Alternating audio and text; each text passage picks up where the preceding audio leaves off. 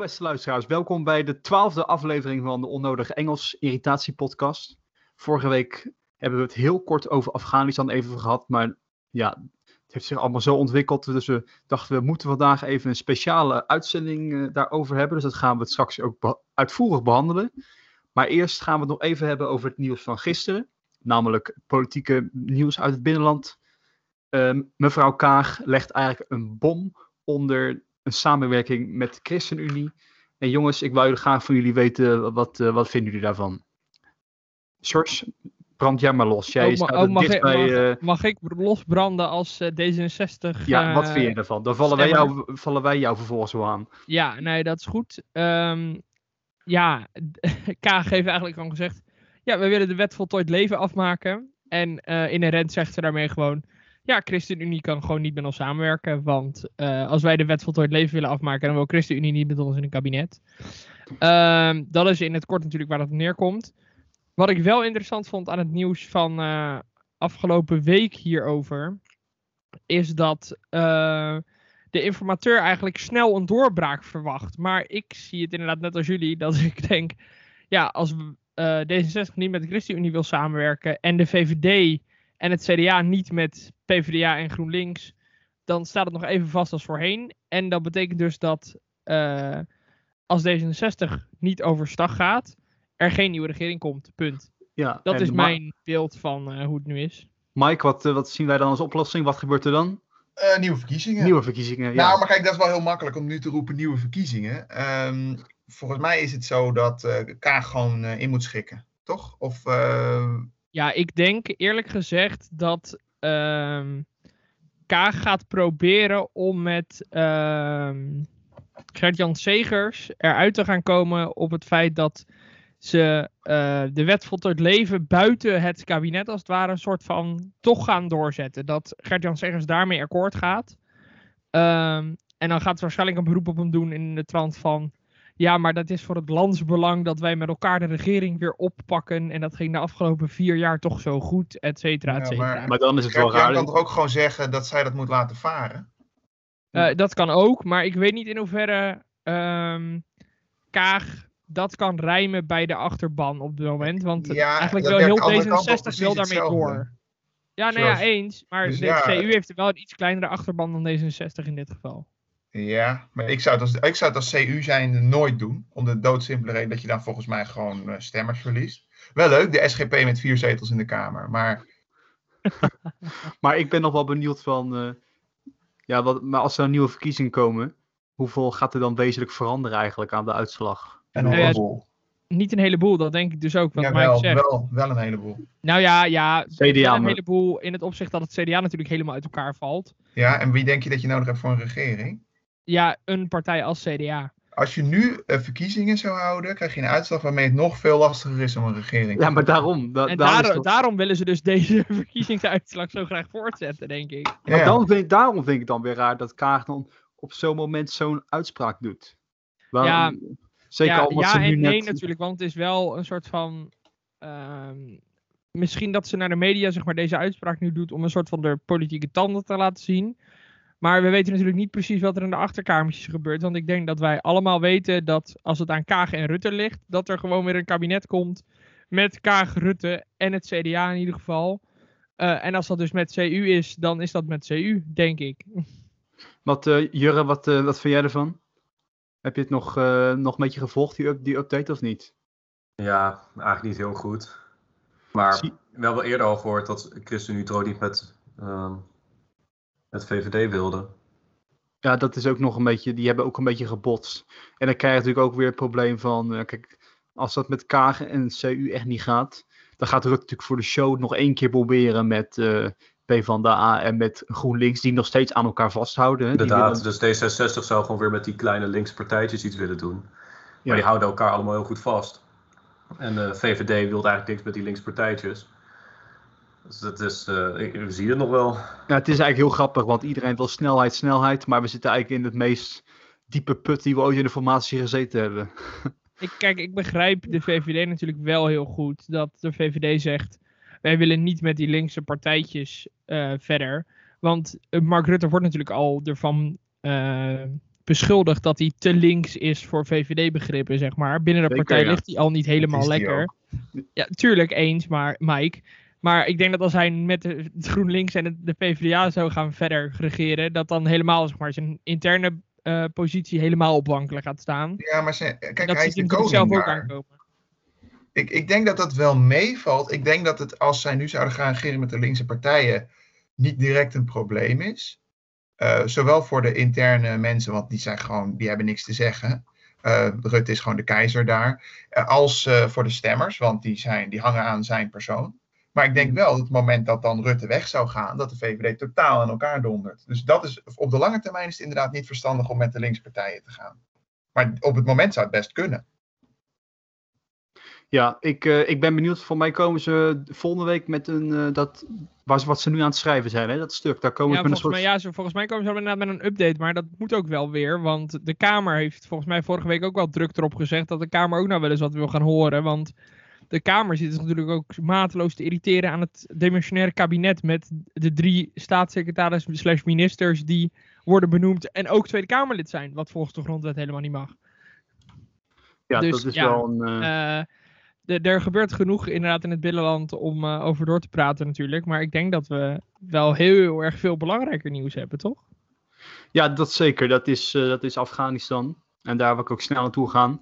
Ehm, het lijkt me handig, Mike, als jij misschien even, jij hebt, die kennis heb jij denk ik wel paraat, even een heel klein overzichtje van, ja, waarom, waarom noemen we Afghanistan nou allereerst de, het, het grafveld van, eh, van Van Rijken?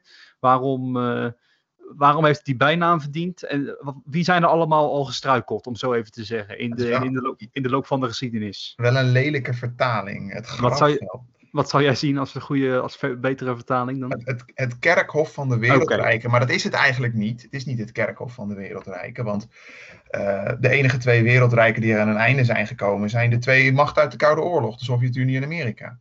Ja, eh, want De Britten zijn daar niet aan hun einde gekomen. Ze hebben daar wel een pijnlijke nederlaag geleden. maar over, wanneer, welke eh, tijd hebben we het dan? De, met de Groot-Brittannië heeft drie keer Ja. oorlog gevoerd met Afghanistan. Ja, Eh, in de 1840, eh, grofweg, hè, in 1880 Mhm, ja, ja. en in 1920. Ehm, en in 1920 hebben ze op een falie gehad. In 1880 hebben ze gewonnen. In, en in 1840 hebben ze ook op een falie gehad. Dus het is een eh, goede stand voor de Afghanen. dat was dus, gewoon een, een lastig Ja. land om oorlog in te voeren. en dat was natuurlijk uit koloniale opzicht, hè, die oorlog Ja. vanuit de Britten, ja. Ja, dat heeft natuurlijk te maken met die Great Game. Dat ze tegen de Russen aan het spelen zijn in Centraal-Azië om invloed. Oké, ja, dus de, de Britten hebben het geprobeerd. Nou, die hebben dus een paar keer gelukt, maar uiteindelijk is het ook weer mislukt. Ja, Vervolgens je hebt het wel voor elkaar gekregen om daar heel lang een satellietregering te hebben. Ja, die blijft tot Tot 1920 eigenlijk. 20. Daarna wordt het een beetje een eh, op zichzelf gericht, toch? Om zo, Ja, eh, ja behoorlijk naar binnen gekeerd. Eh, het heeft dan ook al, al burgeroorlogen. In, in, rond 1930 was het volgens mij. En, Ja, ook in beide wereldoorlogen speelt het geen belangrijke rol, om zo maar te zeggen. geen belangrijke rol, maar er wordt wel altijd over nagedacht om er wat mee te doen. Je hebt natuurlijk Ja. die Duitse missie in 1916, die probeert om de Afghanen te verleiden om, om eh, Brits-Indië binnen te vallen en dergelijke. En dan komen we natuurlijk in de nieuwe tijd, om zo te zeggen, waarin Ja. langzaam Afghanistan in de tijd van in de Koude Oorlog, om zo te zeggen, wordt er ook aan beide kanten getrokken. Hè, van wie heeft eh, natuurlijk een beetje van of aan de Sovjetkant zit of aan de Amerikaanse kant. Ja, wat er Vervolgens- natuurlijk fout gaat, Ja, is dat die, eh, dat die koning wordt weggestuurd. Volgens Ja. mij is, eh, door ambitieuze hofleden of iets dergelijks. En dat je de introductie krijgt van ideologie. Hè, Ja. Dus eh, in, in de hele wereld was er voor de Franse revolutie feitelijk geen ideologie. En dat verspreidt zich als een soort gezwel over de planeet. En in de jaren zeventig bereikt dat Iran, of Afghanistan pas, excuus. En eh, dan krijg je dat gezeik. En dat de Sovjet-Unie de noodzaak voelt om binnen te vallen. En dat de islamisten er tegen Ja. gaan vechten. dus dan hebben we het over 1979. Hè, de, de, Juist, de ja. Sovjet-Unie valt binnen. Eh, dan hebben we dus inderdaad het fenomeen dat de Russen die wandelen op zichzelf makkelijk naar binnen. Vervolgens proberen ze het te bezetten. Maar ze krijgen het niet onder controle. Ook omdat die inderdaad die eh, ideologische en ook religieuze groeperingen onder andere worden gesteund door de Amerikanen. Hè? Ja, de bekende, eh, was het? Eh, Rambo. Hè, die afsluit met deze film is gewijd aan de, Mujah- de dappere Mujahedin van Afghanistan. Precies. Dus uiteindelijk de Sovjet-Unie trekt zich natuurlijk terug. Ook een vernedering. militaire de, debakel. En daarna Ja. wordt het gewoon een, een adderbroederd nest van, van terrorisme, om toch maar zo te zeggen. Daarna komt inderdaad die Taliban aan de macht. En die geven eh, in ieder geval ruimte aan de Al-Qaeda. Onder andere. Dan komen natuurlijk komen we, we hebben een beetje in het bekende vaarwater, om zo te zeggen. De eh 9 9-11 natuurlijk aanslag. Vervolgens de oorlog natuurlijk in eh, 2001, hè, dat Amerika en haar coalitie binnenvalt. Nou, en daar, in die, dat verlengstuk, daar zitten we nu in. Amerika komt daar binnen, die verslaat daar met Ja. veel moeite de Taliban. Die stellen een soort van, ja, marionettenregering in, om zo maar te zeggen. Marionettenregering, die leggen een Twee soort doelen van... natuurlijk, hè. Ja, dat is wel die- belangrijk. want Dat, wat- eh, aan de ene kant eh, is het doel om daar eh, Al-Qaeda weg te werken en mensen te straffen die 9-11 hebben veroorzaakt. Ja. En aan de andere kant komt er een soort onofficieel doel om die marionettenregering levensvatbaar te maken. Ja, en er wordt een soort westers laagje geprobeerd over Afghanistan te leggen. Hè, als het gaat om positie van de vrouw, eh, Ja. universiteiten open voor iedereen. Ja, dat, dat proberen ze inderdaad die, eh, die soort- regering eh, Ja. naar een westers model, dus ook met mensenrechten en da- dat soort liberale ideeën in te voeren. Ja, en daarbij, om dat inderdaad allemaal in stand te houden, wordt veel geld besteed aan het trainen van een, on- van een Afghaans leger met moderne uitrusting. En daar helpt bijvoorbeeld ook Nederland aan mee, hè, met die politietrainingen en, die, en ook training van het leger. Nou, daar, dat is eigenlijk de voorgeschiedenis, hè, daar hebben we het denk ik wel even snel opgesomd. Daar is dus nu, afgelopen week, een einde aangekomen aan, eh, aan die, Amerikaanse, die Amerikaanse invloed. Ik weet niet of het nog nodig is om heel het nieuws van de afgelopen week op te sommen. Maar eh, de, de Amerika onder, natuurlijk onder president Trump is al begonnen om een soort van deal te sluiten met de Taliban dat Amerika daar weg zou gaan. In ruil voor het feit dat zij dan niet weer terrorisme zouden gaan sponsoren. Vervolgens is la- langzaam onder Trump het aantal troepen, aan Amerikaanse troepen is afgenomen. Vervolgens, vervolgens waren er nog iets van 3000 volgens mij bij het begin van Bidens regering. Toen heeft Biden vorige week gezegd van dit is het moment om volledig weg te gaan. Ja, en daar ging het natuurlijk eigenlijk een soort fout. Want Ja. toen zag de Taliban eigenlijk eh, de kans schoon om op te gaan rukken. En ik vind, eh, als we dan toch even kort het nieuws van de week willen doornemen, vind ik het wel moeilijk om te zeggen dat de eerste dag dat het offensief eigenlijk begint, zegt eh, Amerika, nou, het zal nog wel zo'n drie, vier maanden duren voordat de Taliban bij... eh, Ne- 90 dagen. 90 dagen inderdaad. Dat het nog drie maanden duren voordat de Taliban in Kabul is. En uiteindelijk eh, is de Taliban binnen een week eigenlijk hebben ze het hele land onder controle. Ja, en Eh, Daar kun, daar, daar, dat was eigenlijk het eerste stapje waar ik even wou bij stilstaan. Eh, de vraag, hoe kan de Ta- Taliban was zogenaamd verslagen? Hoe kan het dat zij opeens zo sterk weer uit de ja, maar zijn ze gekomen? waren natuurlijk niet echt Nee. verslagen. Nee. Want de Taliban is, Dat een, guerrilla, is een guerrilla groep natuurlijk. En die, overal waar zij komen hebben zij aanhang. Dus zodra zij iets innemen, dan eh, de helft van de mannelijke bevolking zegt, nou hier wil ik niks mee te maken hebben. En de andere helft sluit zich aan.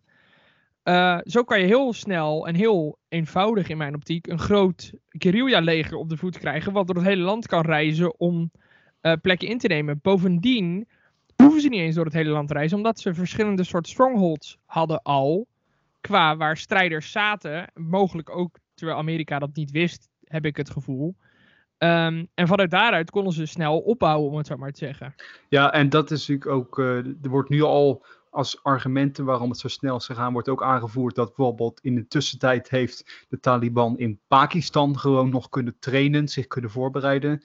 Ten tweede, het bleek nu dat de Afghaanse regering, die heeft bijna een maand al geen salaris aan het leger betaald. En er waren daarnaast ook tekorten aan munitie en aan voedsel, waardoor dus in, Mhm. binnen het Afghaanse leger stond- was eigenlijk het moraal al heel erg laag. Nou, dan krijg je natuurlijk nog het argument van Amerika vertrekt als een dief in de nacht. Zonder eh, haar bondgenoot Afghanistan in te lichten. Waardoor veel Afghaanse troepen ook nog iets hebben van. eh, ja, als Amerika zomaar vertrekt, eh, waarom moet ik het dan allemaal doen? Daar heb ik ook geen zin meer in. Ik ga lekker naar huis toe. En er zijn nog verhalen over dat de Taliban ook delen van het leger gewoon heeft omgekocht.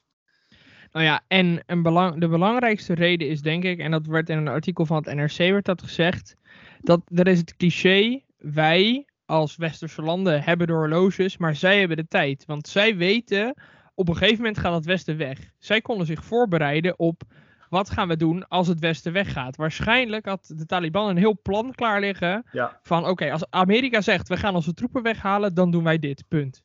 En waarschijnlijk, naar alle waarschijnlijkheid zeg ik dat nu, is het ook voor hun zelf misschien wel sneller gegaan dan dat ze hadden gedacht.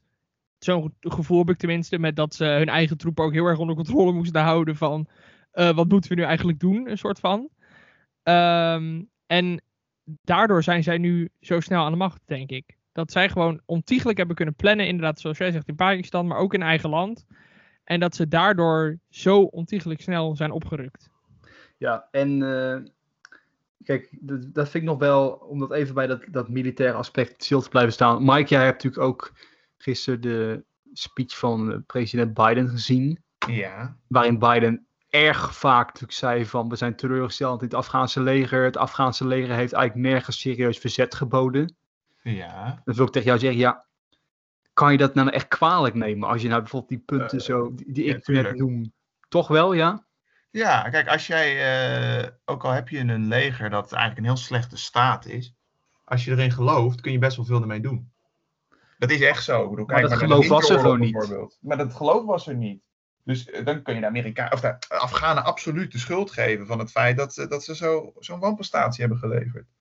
Ja, Alleen, er moet ook worden gezegd dat die eh, Amerikaanse officieren die al die eenheden hebben getraind, die, die hebben dat moeten weten. Als zij dat niet wisten, was dat ook een fout van hun geweest. ja Dus inderdaad. die hebben ook echt extreem slecht werk geleverd. Ja, ik vraag me vooral af, hebben ze dat doorgegeven aan de hogere militaire leiding?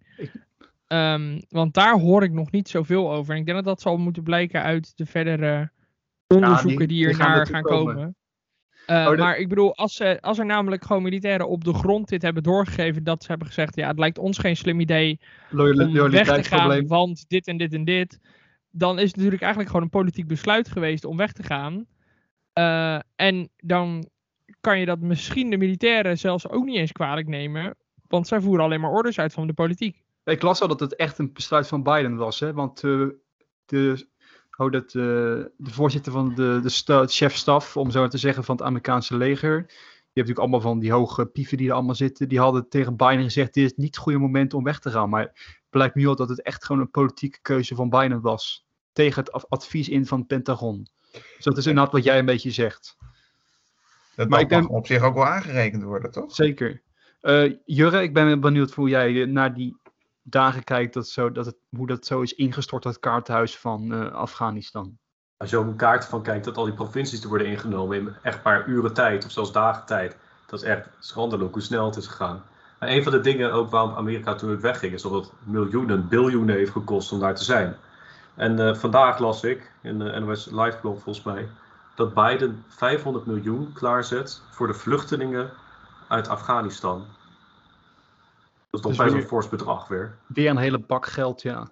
Maar ik denk dat dit ook te maken heeft toch met politiek. Dat Biden wil zichzelf natuurlijk graag neerzetten als eh, dan op dit moment de grote redder van de Afghaanse vluchtelingen. En ik denk persoonlijk dat dit dus minder geld kost dan die Amerikaanse troepenmacht daar zo erg eh, on- blijven ondersteunen. En dat dat veel meer geld zou hebben gekost de komende maanden, jaren, dan nu 500 miljoen eenmalig voor die vluchtelingen. Dat denk ik. Dat is waar inderdaad. Maar wat nu interessant is, Ja. hoe nu verder? Want Taliban, ja, we zien het als een terreurorganisatie.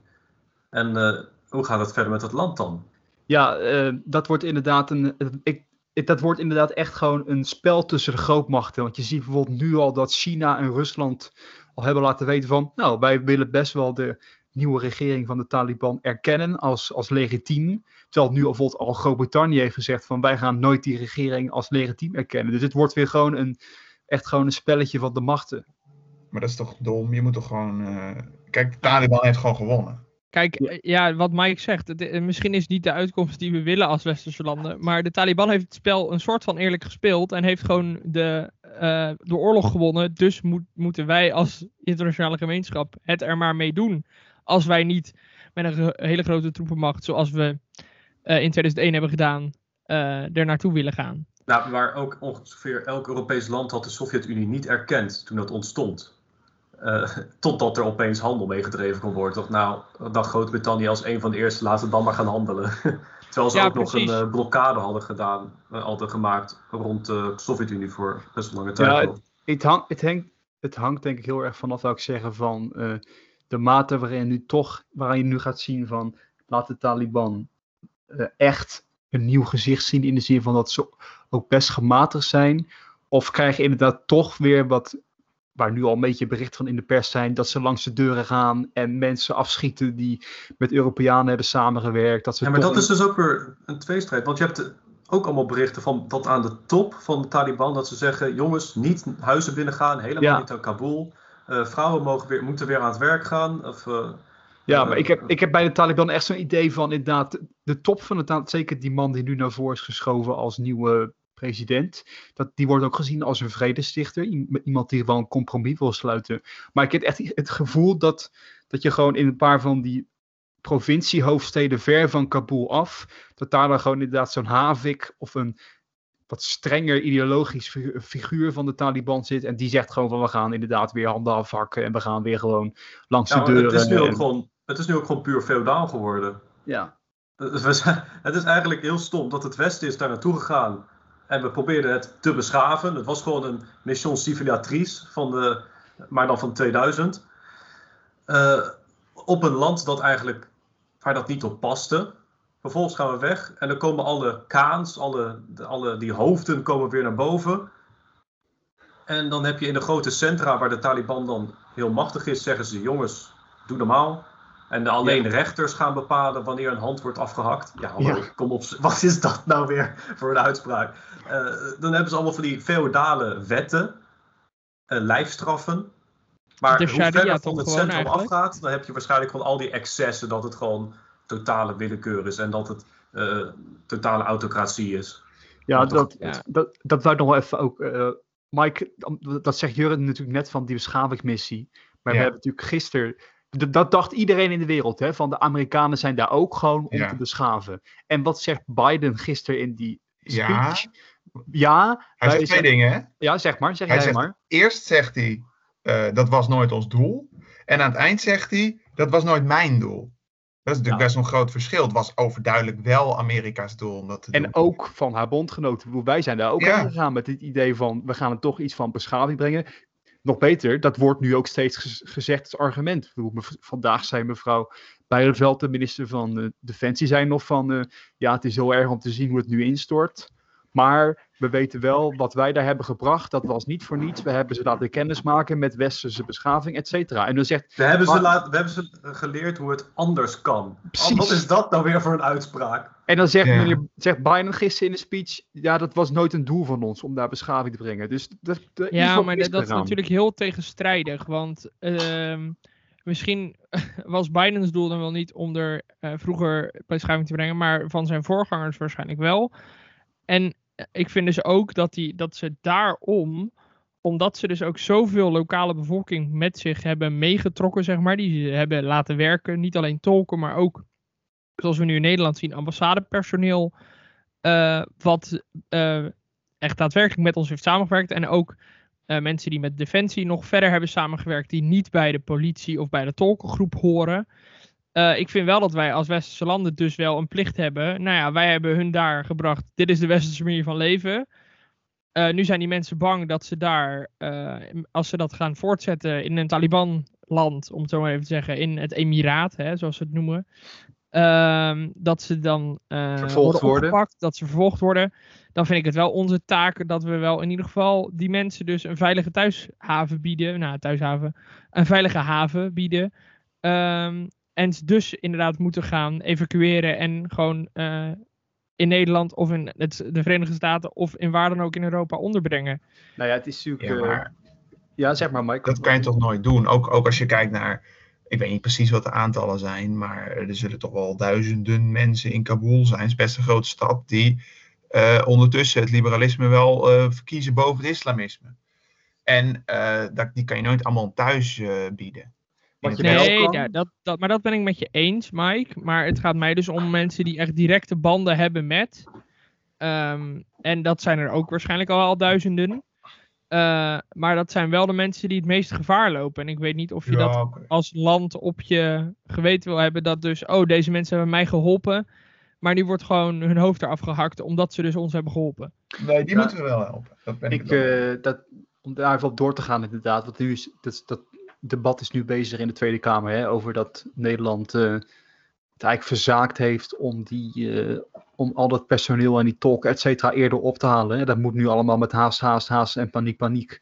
Maar ik denk, dat is natuurlijk wel heel erg. Bedoel, voor mij was het een motie van GroenLinks en CDA van intussen al twee maanden terug, die toen al opriep aan de Om in ieder regering geval die tolken eh, op, op te halen. En dat was ook nog kamerbreed aangenomen, hè, meerderheid. Dat heeft de regering gewoon, demissionaire regering, maar ik zeg, heeft hij naast zich neergelegd.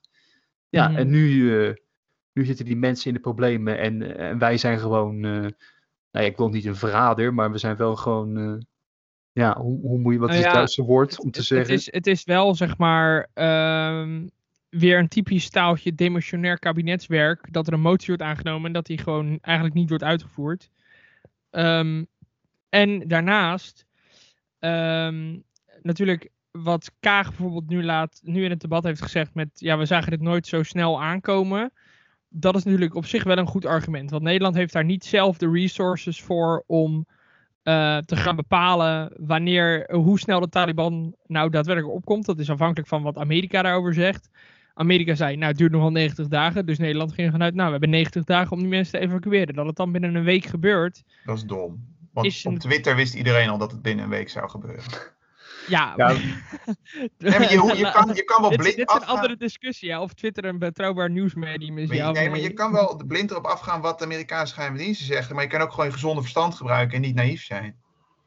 Of Ja, nee, gewoon ja, een motie uitvoeren die heel de Kamer heeft aangenomen. Want kennelijk Precies, zegt, kennelijk zegt een meerderheid van de Kamer dat het belangrijk is. En dan doe je dat gewoon, toch? Ja, Dus nou, maar nu, nu dus wel zeg maar, zeggen, nou, we zullen nu wel even een paar vliegtuigen sturen om iedereen op te halen. En dan lees ik ook een bericht over Duitsland dat dan een vliegtuig stuurt en dat dan zeven mensen mee terugneemt vanwege bureaucratische problemen dat mensen geen paspoort hebben en zo. Dat ik denk, ja, dat is wel een probleem, maar ik bedoel, die mensen zijn daar gewoon in gevaar. En je zegt, Maar kijk, je moet ja, wel mensen zijn eh, uit hun huis en ze hebben gebruikt, erbij, ja. maar... je moet natuurlijk wel één belangrijk ding kijken. Ik vind ook dat als een vliegtuig daarheen gaat, moet hij ook vol mee terug. Maar Ja. dat doen ze ook. Dat vliegtuig maakt eerst een tussenstop. Het is niet dat het vliegtuig dan naar Berlijn vliegt. Hè. Hij maakt eerst een tussenstop in bijvoorbeeld Oezbekistan of Tajikistan. Daar wordt dan gekeken van wie is nou Nederland, wie is nou in het Nederlands dienst geweest, die gaat mee naar Nederland. En wie is gewoon een Afghaan, een vluchteling, die blijft daar dan in de regio. Of de, dus Tajikistan, Oezbekistan. Het is natuurlijk niet zo dat er nu vlieg- vliegtuigen vol met Afghanen naar Nederland komen. Dat wordt, Nee. dat wordt wel nog gescreend, om zo te zeggen. En dat moet ook, want voordat je het weet haal je straks weer eh eh, andere gebroed weer mee naar Nederland. Gewoon, om zo even te zeggen. Die denken van, ik ben slim, ik sta, sta op het vliegveld met mijn handen te wapperen en ik, zo kom ik Europa in. Mhm, mhm. Dus dat moet nog wel natuurlijk goed gescreend worden. Maar ehm, wat ik nog wel wil zeggen is, nog even wou bespreken, misschien ook als afsluiter van, kijk hoe de Taliban zich gaat opstellen, dat moeten we even aanzien, aankomen zien in de aankomende weken. Want gaan ze alleen regeren of gaan ze toch een compromis sluiten met het, het ancien regime, om zo te zeggen, met de zittende macht, om een soort stabiliteit te houden. Dat wordt nu ook al gezegd. Dat moeten we even afwachten.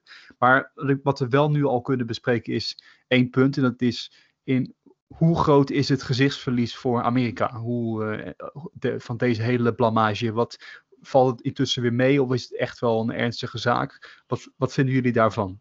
Ook als je het inderdaad vergelijkt met bijvoorbeeld zo'n Vietnam, hè, waar, waar steeds wordt naar, naar wordt verwezen. Is dit vergelijkbaar of is het nog erger of is het minder erg?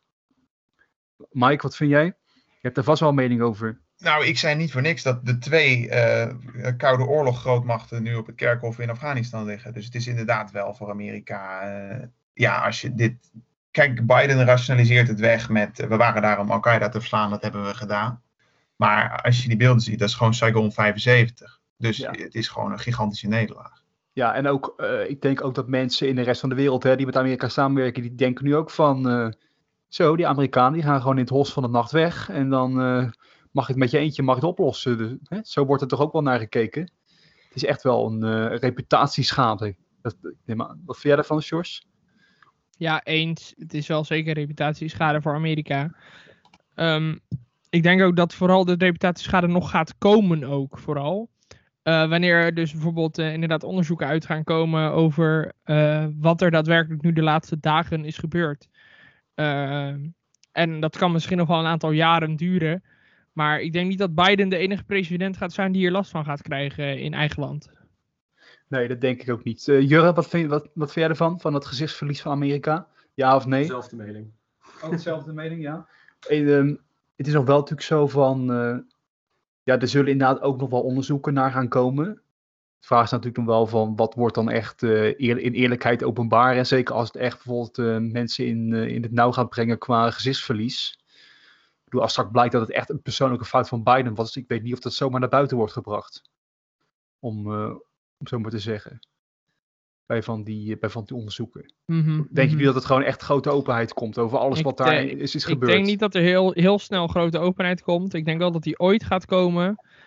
Ehm, maar ik denk inderdaad niet zo snel eh, dat Biden er zelfs nog eh, in zijn stoel, om het zo maar te zeggen, eh, last van gaat hebben. Hij gaat er mogelijk wel last van hebben wanneer militairen mogelijk eh, hun mond open gaan trekken en gaan zeggen van dit, heeft, dit is er allemaal verkeerd gegaan. Want dan eh, Ja. kan het veel sneller gebeuren natuurlijk. Maar zolang de militairen hun mond houden, wat ze waarschijnlijk doen omdat ze natuurlijk eh, patriotistisch zijn, ehm, denk ik dat er niet heel veel problemen zullen Daar ben, ik, daar ben ik nog wel benieuwd naar. Van, ga je nou in de, af, in de eh, populariteitscijfers van Biden terugzien van eh, het gaat naar beneden omdat het, het gros van Amerika denkt wat we daar nu met die aftocht hebben gedaan, dit kan niet, is een fout van Biden. Of blijven de cijfers stabiel omdat het gros van Amerika denkt, nou we zijn nu eindelijk weg uit Afghanistan, het is misschien niet helemaal goed gegaan, maar we zijn daar weg. En daar ben ik Biden dankbaar voor. Ik ben heel benieuwd hoe dat, eh, hoe, hoe, of je dat terug gaat zien in de cijfers. Maar dat, eh, dat moeten we ook nog even afwachten. Eh, is alles zo gezegd over Afghanistan? Of wil iemand er nog wat over kwijt? Ik hoor geen ik eh, antwoord. denk dat alles gezegd is, inderdaad. Alles is gezegd. Heel mooi. Dan, eh, dan gaan we nog even naar eh, vandaag in de geschiedenis. Ons bekende rubriekje. En ehm daar komen we in 1585 komen we terecht. Dan gaan we opeens van Afghanistan weer even naar eigen land. Naar Nederland. De Republiek. We, zijn, we zitten in de 80-jarige oorlog. Het is 1585. En nou, eh, George, eh, wat, wat gebeurt er in 1585 op 17 augustus? Antwerpen valt. De grote stad van de zuidelijke Nederlanden die valt. Eh, ja, de hertog van Farnese. Farne- Alexander Farnese, die valt Antwerpen al aan vanaf 1584.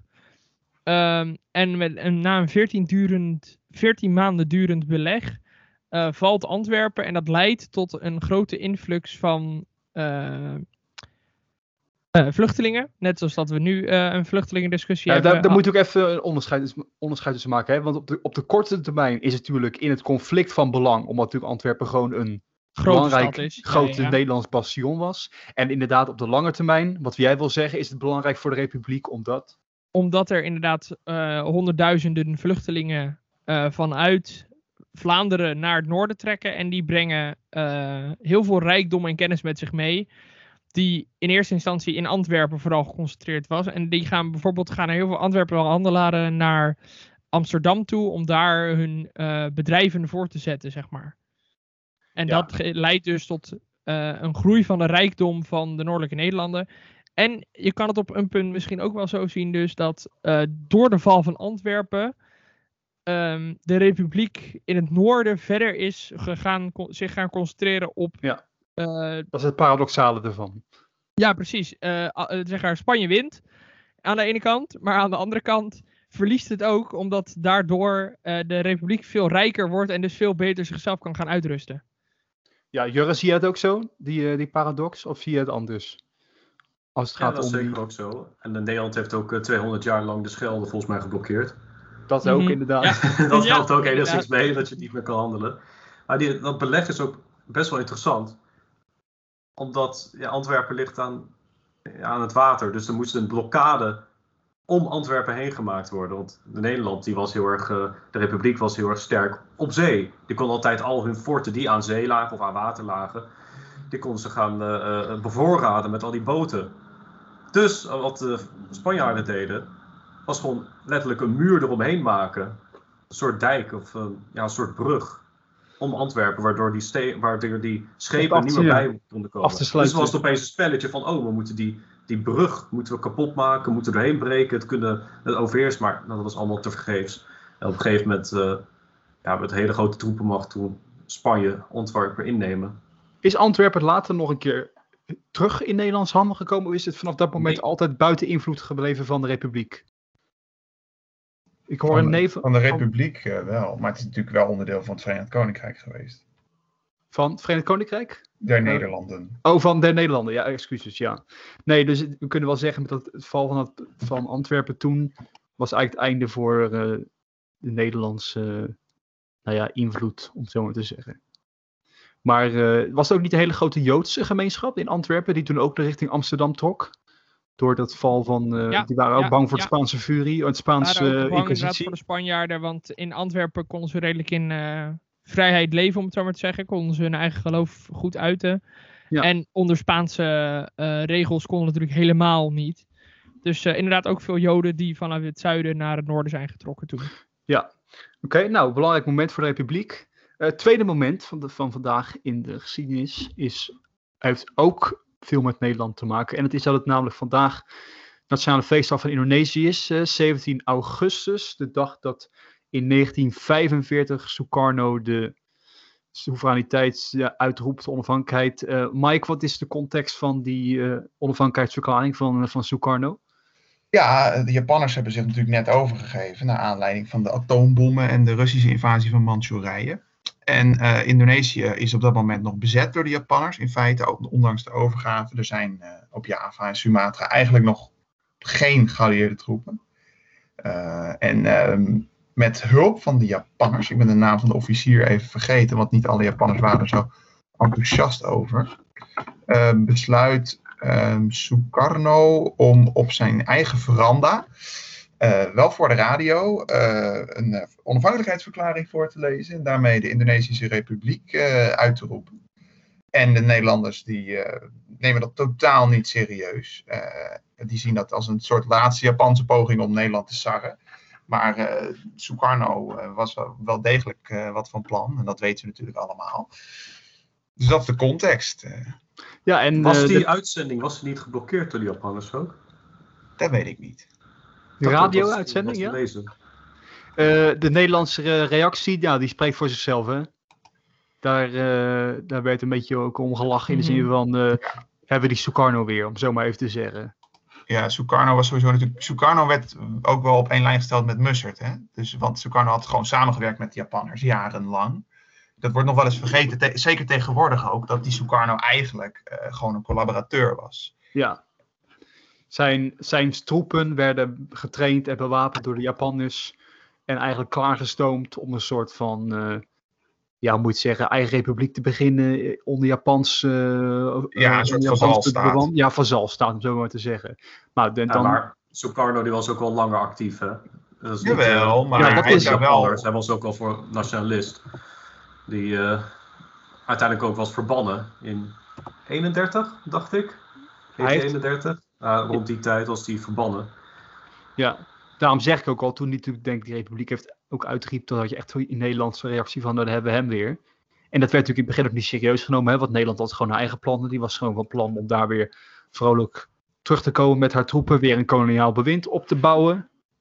Maar ja, Sukarno die kon natuurlijk eh, op veel steun eh, rekenen. Ja, wat wij niet hadden verwacht. Hè? De Nederlanders dachten dat Ja. Sukarno helemaal geen steun had. Maar dat, dat viel vies tegen toen daar weer terugkwamen. Ja, en dan krijg je natuurlijk eigenlijk het begin van de, de- nou ja, de politionele acties, et cetera. En de, de pogingen van Nederland om daar toch weer een, de greep op te krijgen. Wat natuurlijk gewoon, ja, de geest was gewoon uit de fles. Dus ja, dat, dat, dat, dat lukte gewoon niet meer. Ehm, ik weet eigenlijk niet zeker of Nederland nou echt 17 augustus ook erkent als dag van onafhankelijkheid van Indonesië. Of dat wij het erkennen. Nee, wij erkennen een datum in december, omdat op 25 december uit mijn hoofd, eh, 1949 Nederland pas de onafhankelijkheid erkent Ja. van Indonesië. Ik ga heel even snel zoeken of die datum inderdaad klopt. Dus dat loopt nog steeds een Eh, beetje uiteen, die twee. Ja, eh, en ja. Dat zorgt voor serieuze problemen. Hè? Dat is wel eigenlijk wel grappig. Dat bijvoorbeeld ook in de 27 diplomatie. december overigens. ja, Mike? 27. Ook in de diplomatie, maar bijvoorbeeld ook in historisch onderzoek. dat het lastig is om te praten over de oorlog, omdat Nederlanders dus niet erkennen dat eh, Indonesië onafhankelijk werd op 17 augustus. En Indonesiërs erkennen niet dat, eh, dat 27 december de eigen onafhankelijkheidsdatum is.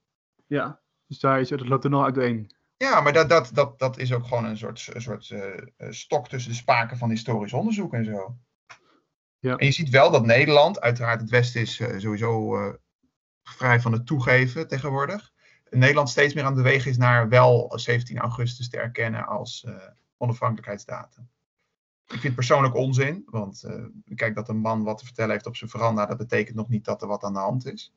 Maar aan de andere kant is het natuurlijk wel het begin van die, ja, ik bedoel, eh, hij heeft toch wel forse steun. Dat zeker, om, ja. om jou te ondersteunen, Mike. eh, we erkennen het eh, begin van de Amerikaanse burgeroorlog toch ook niet als de onafhankelijkheid van Amerika. Nee, maar eh, wat, wat dan wel? Nou ja, de, de Declaration of Independence. Ja, maar dit is een Declaration of Independence. Ja, Maar alleen, Nederland ja, alleen mondeling, niet op papier, zeg maar, natuurlijk. Hè? Nederland Ja, erkent vanaf nou, 2005 dat 17 augustus eh, onafhankelijkheid is. Wel. Wel? Wel. Ja? Oké, nou heb je goed Nou, dan zijn we al overstag. Dan zijn we intussen Ja, dan overstag. zijn, dan zijn ja, we het er. is nog steeds een probleem. Maar eh, dat is ook wel. eh, maar in Indonesië is dus voor mij echt gewoon een grote feestdag. Ja, Zo, eh, ja. Nou, eh, Zeker. leuk voor de Indonesiërs. Ik wens ze veel plezier op deze feestdag. Ook voor de Ne- Indonesische gemeenschap in, eh, in Nederland. Dat lijkt me een mooie afsluiter voor eh, onze podcast, jongens. Ik wil jullie bedanken. We hebben lang stilgestaan bij Afghanistan. Even bij het binnenland ook. En eh, de luisteraars bedankt. En ik, eh, ik zie iedereen graag bij een volgende uitzending.